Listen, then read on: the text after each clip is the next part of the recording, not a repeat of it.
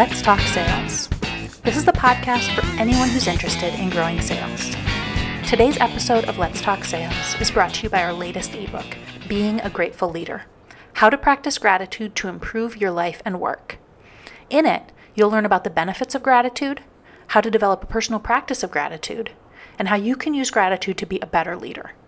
Make sure to download a copy. You can find it in the notes for today's show at criteriaforsuccess.com slash pod 202. Today's episode of Let's Talk Sales is part of our Inspiration series, where we share inspirational quotes to keep you motivated.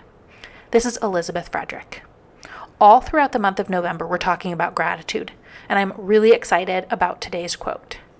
I wrote the ebook that we're publishing this month on gratitude, and the topic is just especially meaningful to me. I am fascinated by all the recent science that's showing the importance of gratitude in living a healthy and happy life.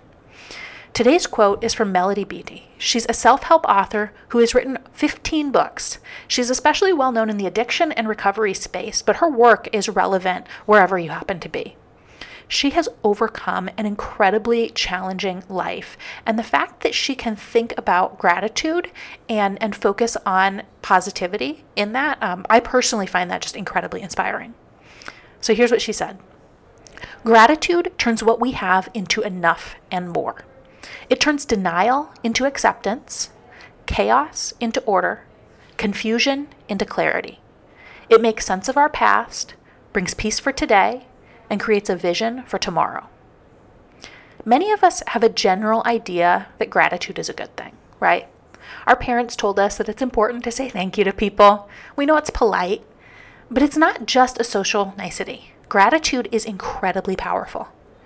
As Melody said, gratitude turns what we have into enough and more.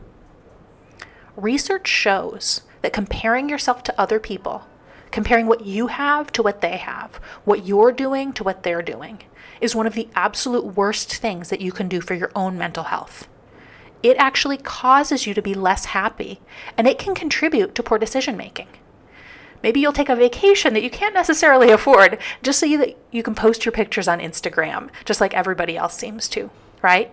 Or if you're not doing that, you're just sitting around thinking about everything you're missing out on and just increasing your sadness and and you know despair. But if you develop a practice of gratitude, you'll learn to be happy for what you have. You might not have everything that everybody else does, but if you can truly appreciate the things that you do have, you realize you have what you need. The same way that gratitude about our physical possessions and physical circumstances can change our perspective, gratitude about our experiences and our feelings can change our perspective as well. Let's say that you're in a difficult situation overall, maybe at work or in your personal life. You can be grateful for the strengths that you've developed over time that make it possible for you to make it through that situation. You can be grateful for the people around you who are helping you. You could even just maybe be grateful that it's not worse than it is, right? You might think of, of all the worst things that could happen and be grateful um, that yours isn't that bad.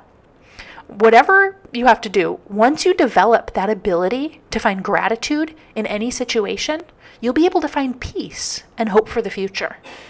As Melody said, it turns denial into acceptance, chaos into order, confusion into clarity. It makes sense of our past, brings peace for today, and creates a vision for tomorrow. Thank you so much for listening to Let's Talk Sales. You can find the notes for today's show at criteriaforsuccess.com slash pod 202. All throughout this month of November, we're going to continue discussing gratitude both in the blog and on the podcast.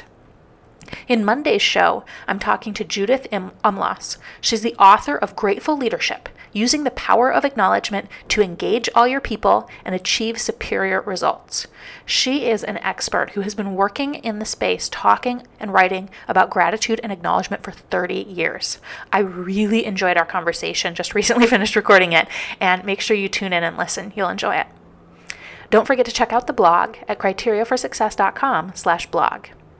If you are enjoying the show, please recommend us to a friend and subscribe on Apple Podcasts or wherever you're listening.